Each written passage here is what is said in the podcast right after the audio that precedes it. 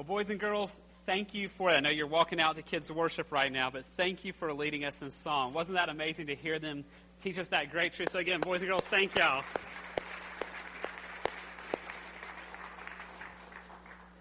Especially want to thank Laurie and Ira for teaching them this song. And just, if you don't know, if your kids are not yet involved in our Sunday morning kids Bible study program, not only do they have great teaching, but the last 15 minutes, first through sixth grade, all comes together.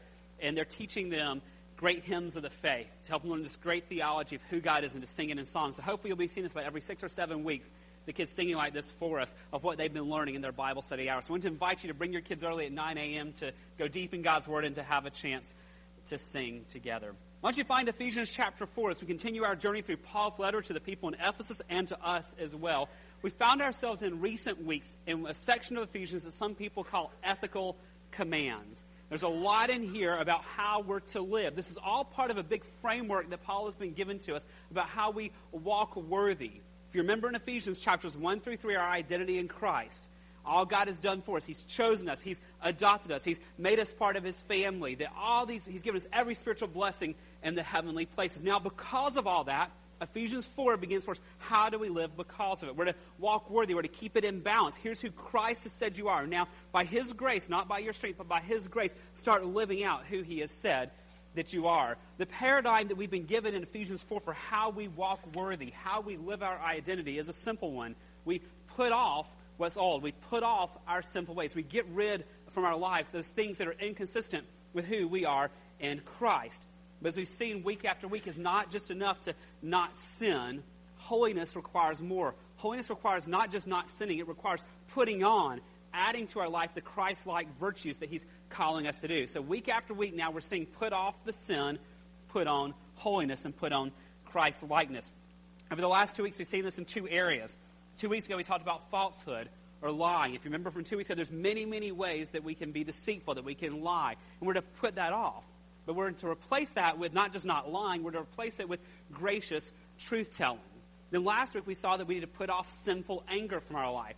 And we replace it depending on the situation with either righteous anger for a short period of time, forgiveness if we've been wronged, or patience if it's just a preference. And if you missed any of those last few weeks, you should have received an email from us this week with resources to help you in this, pointing you back to how you can think more about these topics. If you did not get that, please let us know. We want to keep in touch with you. Well, today we come to a third real life issue, and that's the issue of stealing.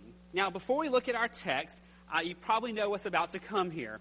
Over the last two weeks, it's easy for us to look at these things go, okay, I'm okay here. You know, I've never broken into my neighbor's house and stolen something from it. You know, I don't shoplift. I'm okay, good. I get to check out this morning because I don't steal. Well, before we have the danger of doing that, I want to give you some ways that Christians can be tempted to steal. So, first of all, before we look at our text, what is stealing?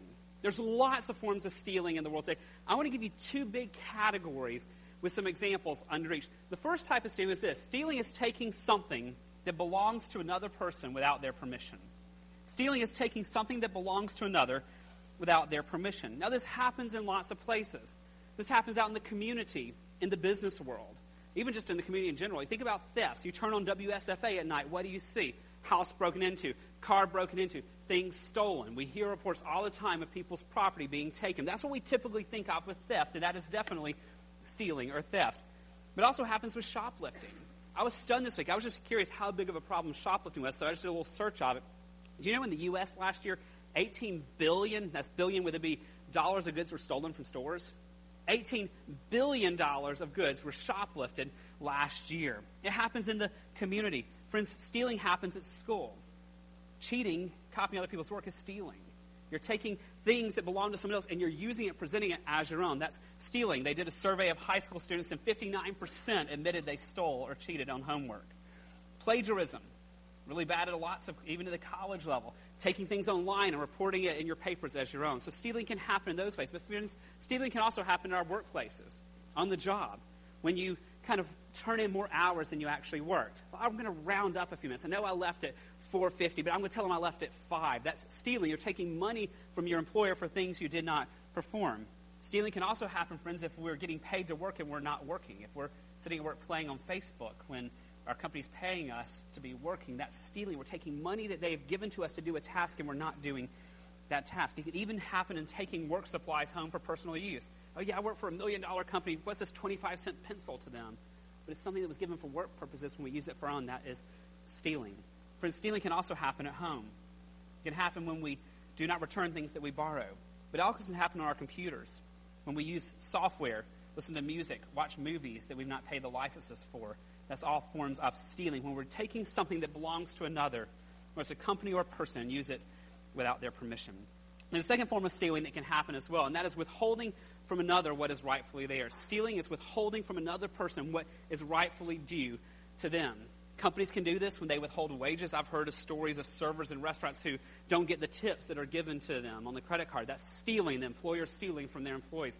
It can happen when we withhold payments and we do not pay our bills. That's stealing from the company that we use their services and we don't pay our other obligations. Friends, we can steal if we don't return accidental overpayments. If a clerk gives you $5 back, you're supposed to get $2 back. We don't return products. Just, friends, not too long ago, I was at Home Depot and I was buying air filters for my house. I bought two. Got in my car, and for some reason I looked at the receipt and they'd only charged me for one. It's so easy at that point to justify and be like, okay, Home Depot, they make millions and millions of dollars. This is a little $4 air filter. But if I had driven off at that point, I would have been stealing because I had taken something that belonged to them and I hadn't paid for. So I went back inside and told the clerk, hey, you only charged me for one of the two. And she looked like she'd seen a ghost. She's like, you did what? But we want to make sure we're honest in, in what we're doing on that. But how about this one, friends? A form of stealing is when we do not report all of our income to the government. I had a friend years ago who was an accountant, and she said she grieved tax season because she said most of her accounts that she did were for believers. And she said to see how many Christians intentionally lied to the government, stole from the earth by not reporting all their income. But one last note of this category, friends, is stealing from God. When we do not give generously back to the Lord and to His church as He has commanded, God has told us to give back to Him a portion of what we've received. If we do not do that, we're stealing from Him. We're withholding what is rightfully His. If we consider stealing as those things, friend, the reality is many of us have stolen, and perhaps even recently. With that in view, friends, as you would expect from our text today, we're going to see that we're to put off, we're to get rid of all forms of stealing, whether it's big or whether it's small, whether it looks to us as really significant or if it seems insignificant. We're to put it all off. We're to get rid of it from our lives, and we're to put on something else. So as we come to Ephesians chapter 4 this morning, I want you to look for, obviously, we're going to get rid of stealing. That's going to be pretty obvious. But what do we put on in its place? But even more importantly, why? What do we replace stealing with in our lives? But the bigger question is why? What do we replace it with? Friends, in our culture, you would expect Paul to say, don't steal, work hard to take care of yourself. But that's not what he's going to say. He's got a different reason given for what we're to do instead of stealing. So I want you to look for what that reason is as we come to Ephesians chapter 4, verse 28. Can I ask you to stand, please, in honor of the reading of the Word of God? Just one verse this morning. Ephesians chapter 4, verse 28. I'm reading out the English Standard Version. Let the thief no longer steal, but rather let him labor, doing honest work with his own hands, so that he may have something to share with anyone in need. Would you pray with me? Father, I thank you for your word. Lord, I'm thankful that you've given us your word, that you've not left us wondering how we're to order our lives, not left us wondering who you are or what your expectations for us are. But I pray this morning for grace for myself and these precious brothers and sisters, God, that your word would come alive to us. Your Holy Spirit would convict us and show us areas where we need to grow and change and where we need to be walking worthy of our calling in you. So would you take your word today and let it come alive to each one of us, I ask in Jesus' name. Amen. Thank you. You may be seated. So one idea I want you to see from this verse this morning is simply this. God calls us to not steal, but even more, he calls us to work hard so we can give to others. God calls us to not steal. So again, we think, okay, good, I'm fine here.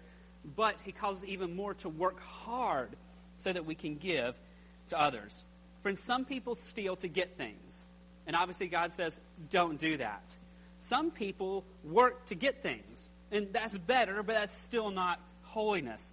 We're going to see here that God calls us to work so that we can give. That's what holiness, Christ likeness looks like. Don't steal to get, but don't just work to get, work to give. God calls us to not steal, but even more, He calls us to work hard so that we can give to others. So, first of all, look, we're to put off stealing from our life. Look back at verse 28, the very first phrase. Let the thief no longer steal. Now, I just want to remind you when he says, let the thief, Paul is writing to believers in Ephesus. This was a letter written to Christians, to followers of Christ. He's telling to these Christians in Ephesus, let the thief no longer steal. That means that there is a very real temptation, even for believers, to steal.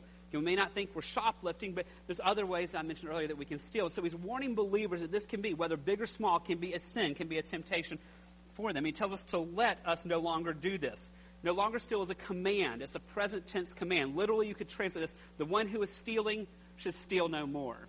He's saying stop it and stop it right now. If, there, if, you're convicted of this in your life, he says don't carry on with it. No more excuses, no delay. Just end it. No longer steal.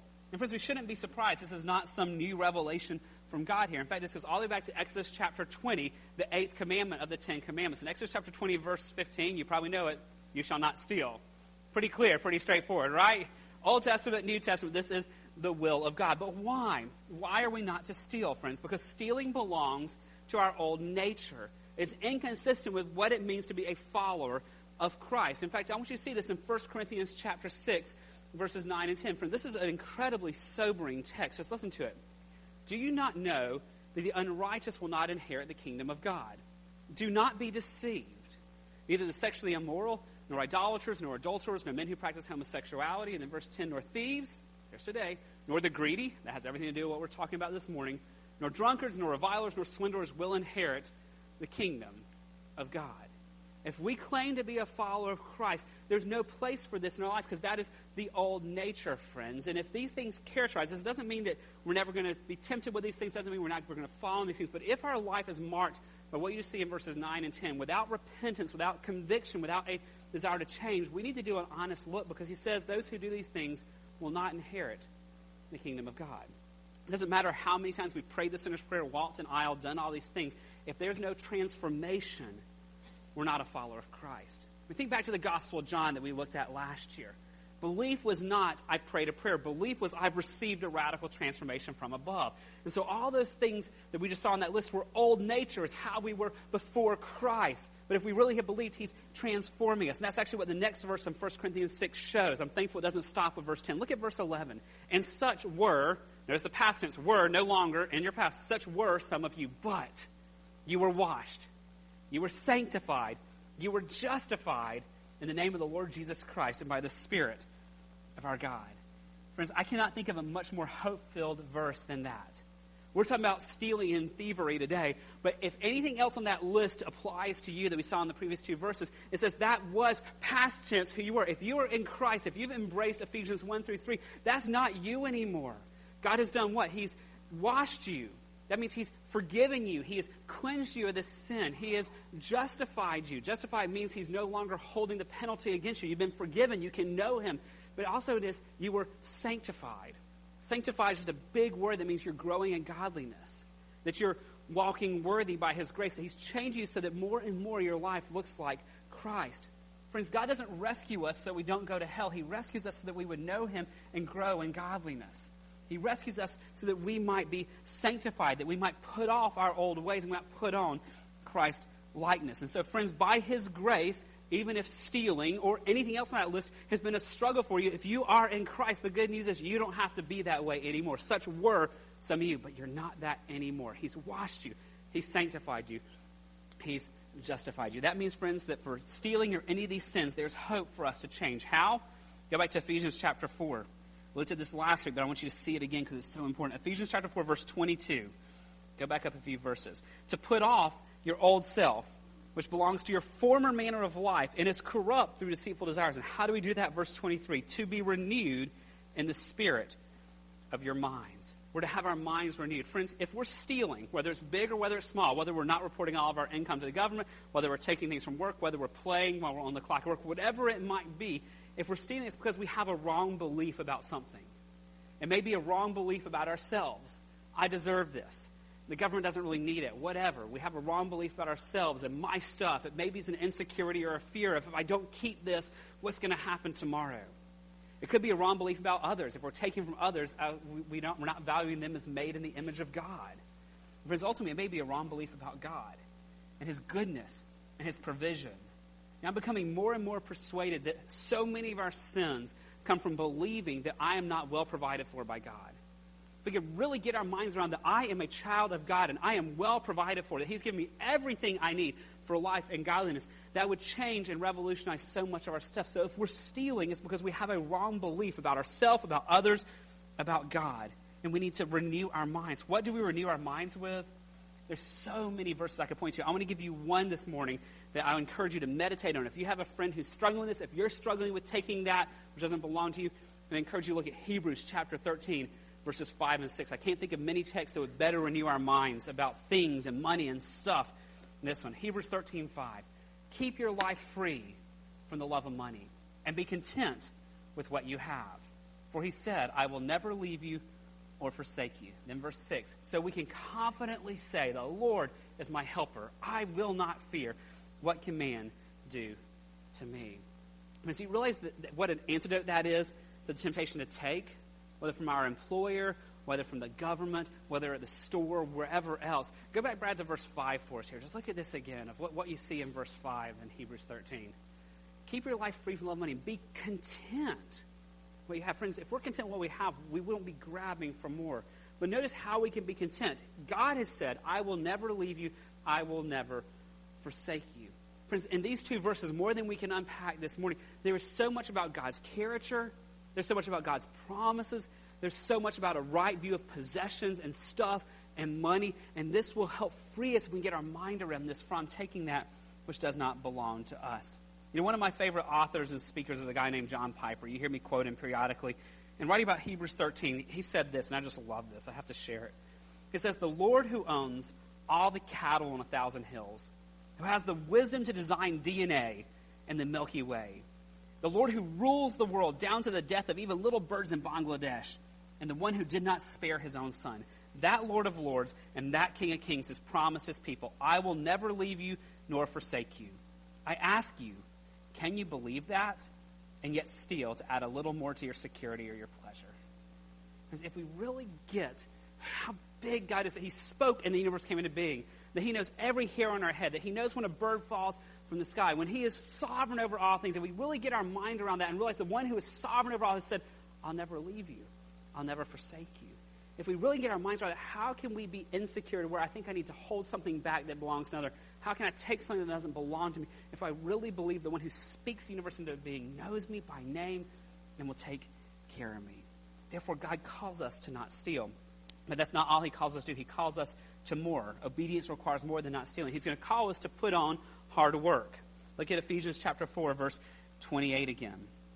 He says in verse 28, Let the thief no longer steal, but rather, now what do we put on? Let him labor, doing honest work with his own hands. We're told to labor. We're told to work. This again is an imperative, a command. So the command is, means start right now. It means stop stealing right now and start working right now. Don't delay. Don't come up with a plan in five years to do this. Like if you're stealing, stop now and start working right now. But what's so fascinating is the word that Paul uses for work here is not your normal word for work. He picks the word to labor to the point of exhaustion, labor to the point of weariness. He's saying, don't do this half hearted. Instead of taking from others, you give it your all. You do hard work to the point you're exhausted. And that some of your translations will follow up when they'll say to do honest work, or some will say to do good work. The point is, make sure whatever you're laboring in glorifies God. There's a few careers that you really can't go into and glorify God. Most of what you guys are all doing, you can do to glorify God. But it's saying that what, don't find like, oh, there's a way I can make a lot of money and you know it dishonors God. The point of this of honest work or hard work is we need to work hard, not take. We need to work hard to gain things, but do it in a way that honors God, in a career or in a type of work that pleases God and is honest and is good. Now, friends, should we be surprised by this? The call to work is a good call for us. In fact, I want to give you two things about work that's important to realize. First of all, did you realize that work is pre fall? Work is not a result of the curse. God gave work before Adam and Eve sinned. You go all the way back to Genesis 1. Maybe this will be a sermon for another day, but Genesis 1, God gave Adam and Eve tasks to do in the garden. When the world was perfect, when there was nothing wrong, Adam and Eve just didn't sit around all day smiling, looking at birds in the sky.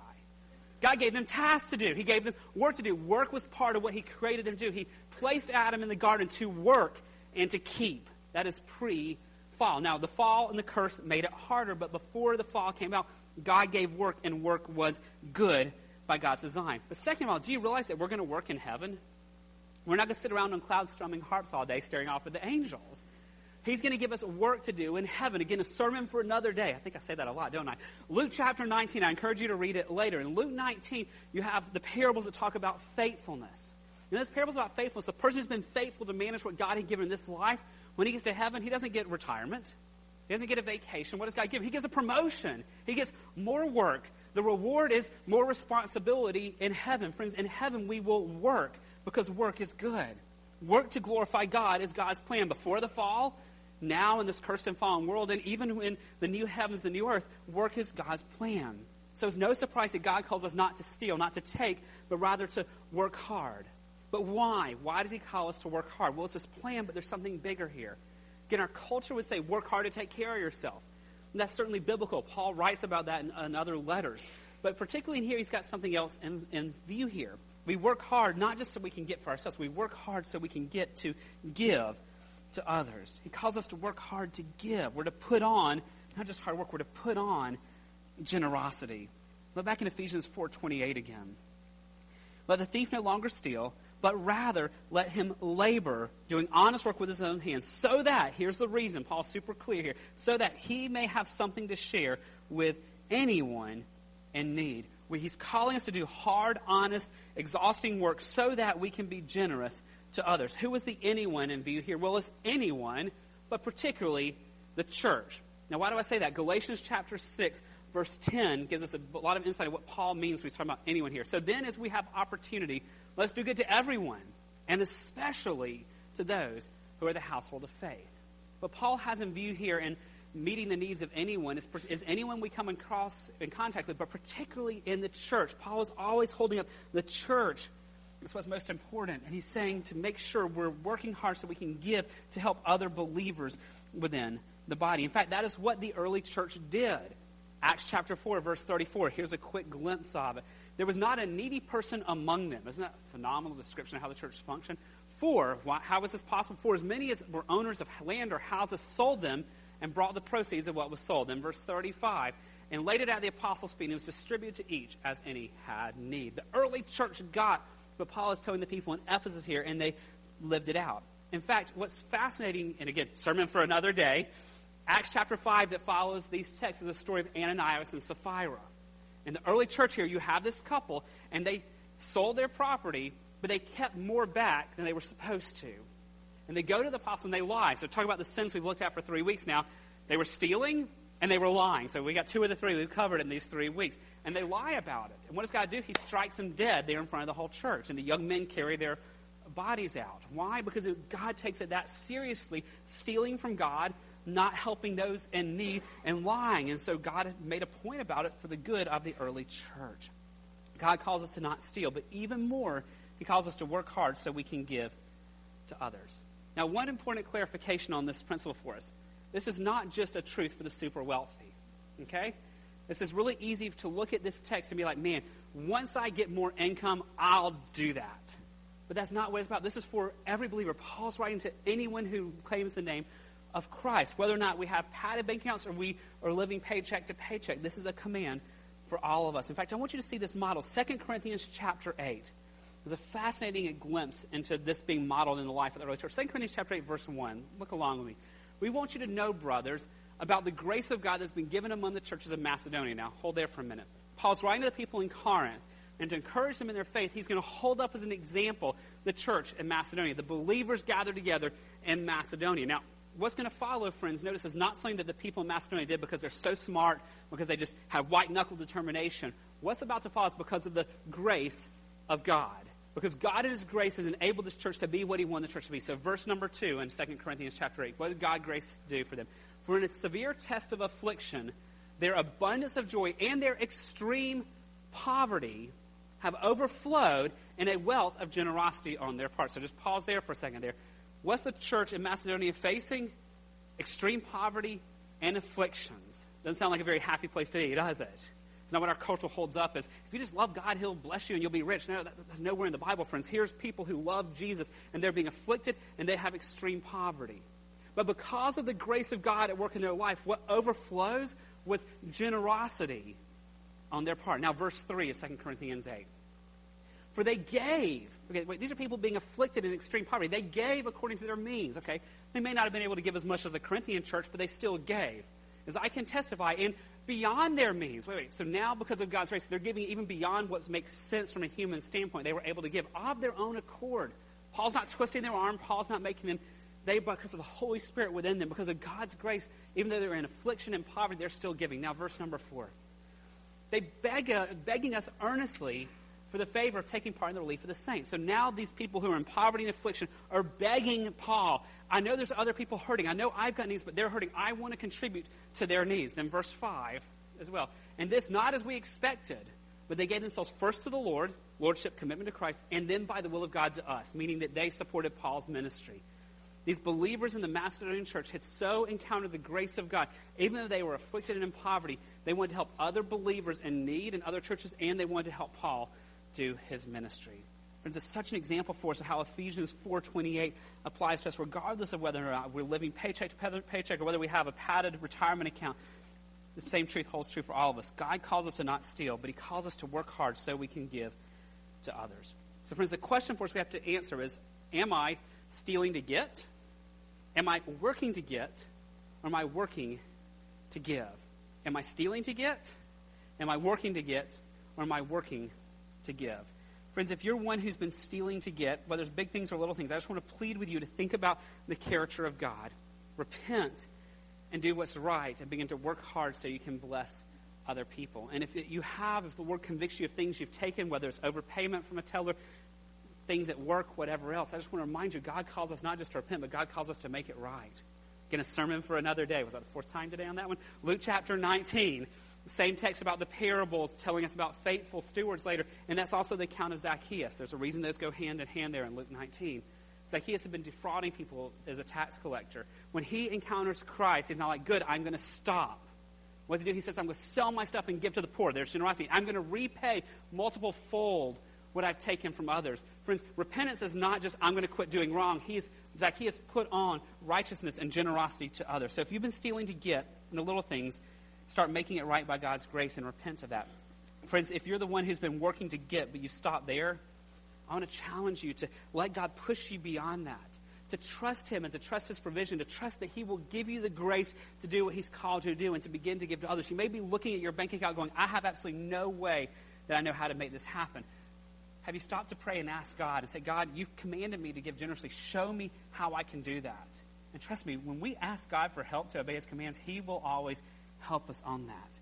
But, friends, let me add to this. If you're one who's been working but not giving back to the Lord, which is a common way people still, I just want to plead with you to trust God and begin to give to kingdom purposes and to give back to the Lord's purposes in that. But, friends, for those of you who have been working to give, and that's so many of you, and let me just say here, I don't know who gives what. But by design at Gateway, no elder, no deacon, no one in leadership knows who gets what. We don't want to know that because we don't want it to cloud our shepherding of you guys. So that's between you and the Lord. But for those of you who, as I look at the reports that come in every week and someone's given a lot of money for a particular mission cause or given money to the church, we don't know who you are. We can only say thank you for your faithfulness to obey God. It's between you and the Lord. But for those of you who are giving faithfully to the Lord, giving faithfully to others in need, I just want to encourage you this morning. You are doing the will of God. You are obeying God's command on this. And that's not because you're so smart and amazing. It's because God's grace at work in your life like it was in the Macedonian believers' lives. And I just want to encourage you to thank God for his grace and to ask him to keep growing you more and more. Friends, this doesn't make sense in the world's eyes. Our world doesn't understand why you would work hard to the point of exhaustion so that you have resources to give to others. It may not make sense in their eyes, but it makes sense in God's eyes. And it makes sense in the church. Friends, God has called us not to take from others, not to steal but He's called us to work hard so that we can be a blessing to others and used by Him in furthering His kingdom and His mission. Would you pray with me? Father, I do thank you for your word, Lord. I know these are hard texts we've been looking at on anger, looking at lying, looking at stealing. And Lord, I pray that you would give us much grace, Lord, to, to realize that it's your love for us that you've given us these things. It's your love for us and why you convict us of sin. Lord, it's not because you're trying to beat us over the head, but God, it's because you discipline your children. Or just as good parents discipline their kids when they're wayward because they love them, Lord, we're thankful that you discipline us and your love for us because you want us to know you and experience you. You want us to have the freedom that comes from walking in holiness. And so, Lord, I ask for myself and these brothers and sisters that you would give us much grace as we look into our hearts, as your Holy Spirit shows us things. Lord, if there's areas of sin in our lives, whether it's what we've talked about in recent weeks with deception and lying, anger, taking things today, Perhaps it's other things we looked at that's not even on this list sexual immorality, other types of greed and impurity, whatever it is, Lord. We trust that because we're your children, that you will convict us, that you will show us how to repent, you will show us how to put off those old and put on the new. And Lord, we know we can't do that by our strength. So Lord, we come to you this morning needy, weak, helpless, knowing that we can never change our own, asking Holy Spirit that you would fill us. Holy Spirit, you would give us the strength to hate our sin and to love you, that you would give us the grace to quickly repent when we fall short, that you would give us the grace to humble ourselves and go to people we need to confess our sins to, and Lord, that you would transform us so that we can find the joy of walking intimately with you, with no sin hindering our fellowship with you, nothing to keep us from seeing you in all of your beauty and all of your glory. Lord, we want to be transformed, not for our sake, God, but because you deserve the glory. God, we want to be able to be used by you or to make you known to this hurting world all around us. So, God, in my heart and the hearts of each of these brothers and sisters, this week, would you show us how we can be generous to others and help those in need? But it may be something that we not even considered before, but God, this week, would you show us some practical ways we as your children can put on generosity? And God, I pray that you would give us a holy desire to bless other people, to be the church, to be unified and to love each other, and not only in our words, but God, in our tangible ways as well. And God will trust you with the results. Lord, you will lead us as you see fit, and we will, as your children, submit to your lordship. So have your way, Lord. We ask it in Jesus' name. Amen. Would you stand as we sing our closing song this morning?